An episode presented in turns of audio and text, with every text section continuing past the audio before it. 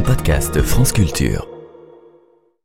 Look, you've heard me say it before, I'm a capitalist. Vous m'avez déjà entendu le dire, je suis un capitaliste, prend le soin de préciser le président américain lors d'une conférence de presse sur l'inflation. C'était il y a un an. Puis il ajoute alors que les familles ont du mal à payer leurs factures, certains dirigeants d'entreprises téléphonent à des investisseurs Wall Street et applaudissent leurs bénéfices records en expliquant comment ils profitent de cette période d'inflation pour augmenter leurs prix bien au-delà de ce qu'ils doivent faire pour couvrir leurs frais.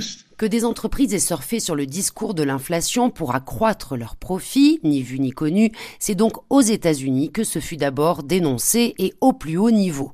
Nous étions alors à quelques mois des élections de mi-mandat et cette thèse fut néanmoins immédiatement taxée d'électoraliste par les non-démocrates.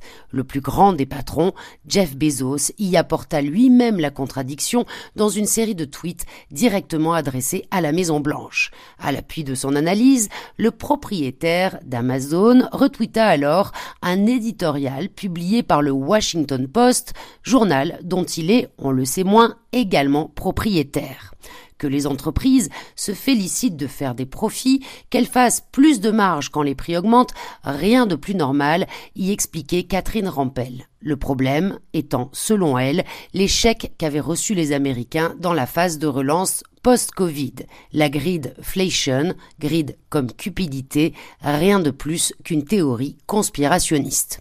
Un an plus tard, l'éditorialiste poursuit d'ailleurs toujours sa croisade contre ce concept, traitant ceux qui en parlent encore d'évangélistes.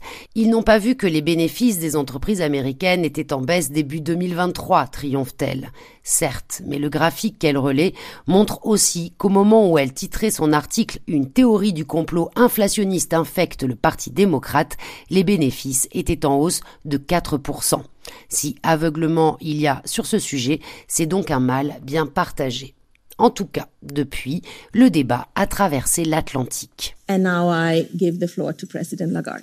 Thank you very much, Madam Chair. Nous sommes au Parlement européen le 5 juin. La présidente de la Banque centrale européenne, Christine Lagarde, détaille les causes de l'inflation et parmi elles, In some sectors, dans certains secteurs, les entreprises ont pu augmenter leurs profits grâce à l'inadéquation entre l'offre et la demande et à l'incertitude créée par une inflation élevée et volatile. Trois mois plus tôt, des chercheurs de la BCE ont calculé que les profits des entreprises ont contribué pour moitié à l'inflation. Les salaires, c'est un quart. Or, depuis presque deux ans, la présidente de la BCE alerte sur l'effet des salaires et pas sur l'effet des profits. Pour quelles raisons lui demandent des parlementaires? Christine Lagarde explique que c'est parce que les données manquent sur les profits. C'est vrai parce que les États de l'eurozone ont effectivement chacun leur méthode et leur périmètre pour calculer le profit des entreprises. Mais c'est faux parce qu'il reste quand même possible pour la BCE de mesurer ces profits et leur évolution. Or, que constate-t-on?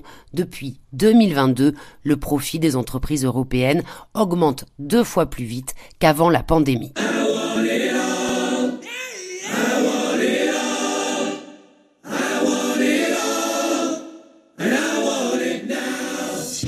Désormais actée, publique et indéniable, la responsabilité des entreprises européennes dans la spirale inflationniste reste toujours compliquée à assumer pour les autorités.